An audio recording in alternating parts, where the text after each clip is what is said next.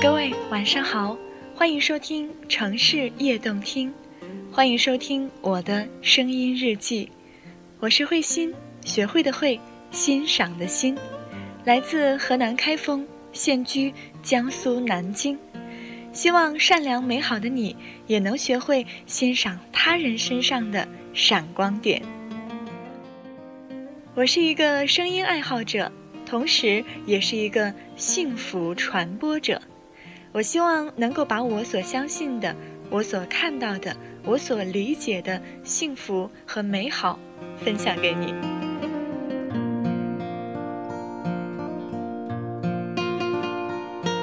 昨天手机新闻推送了一条新闻，说：“你愿意在一个你不满意的领导手下工作吗？”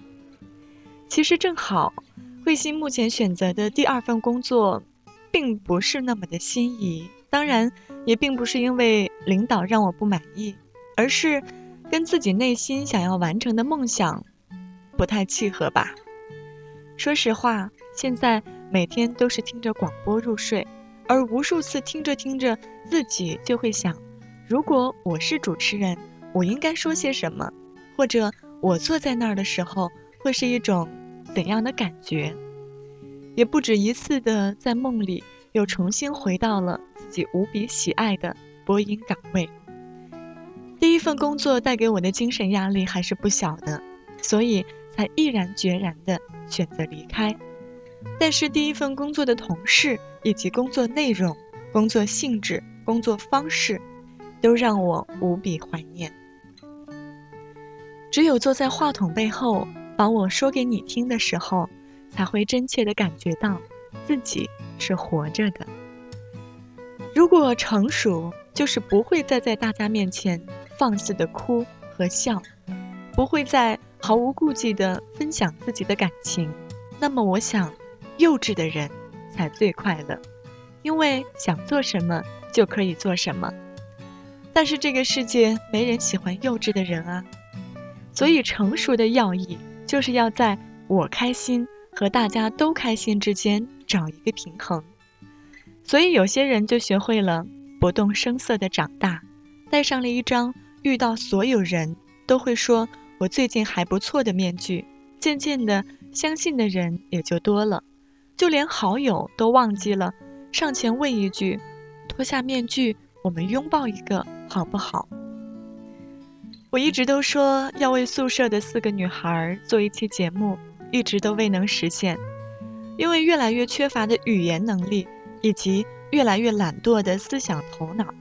我一直都说，在做这期节目之前，一定要给他们三个人挨个儿的打个电话，问一问近况，聊一聊生活，一直未能成行，都被自己屡次的工作忙这个借口而推掉。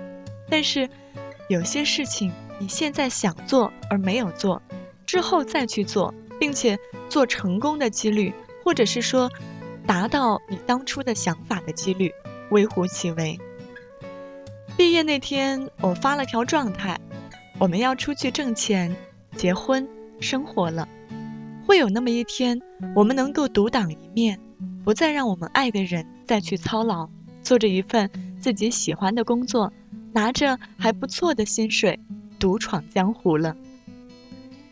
现在，慧心还没有做到，你们呢？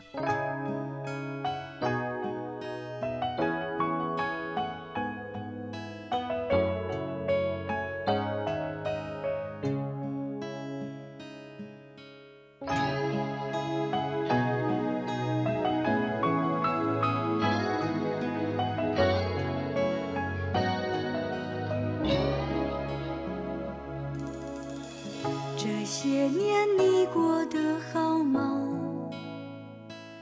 也许当时我们都太过年轻，爱情似掌心上，我们生怕它变化，紧紧抓住却更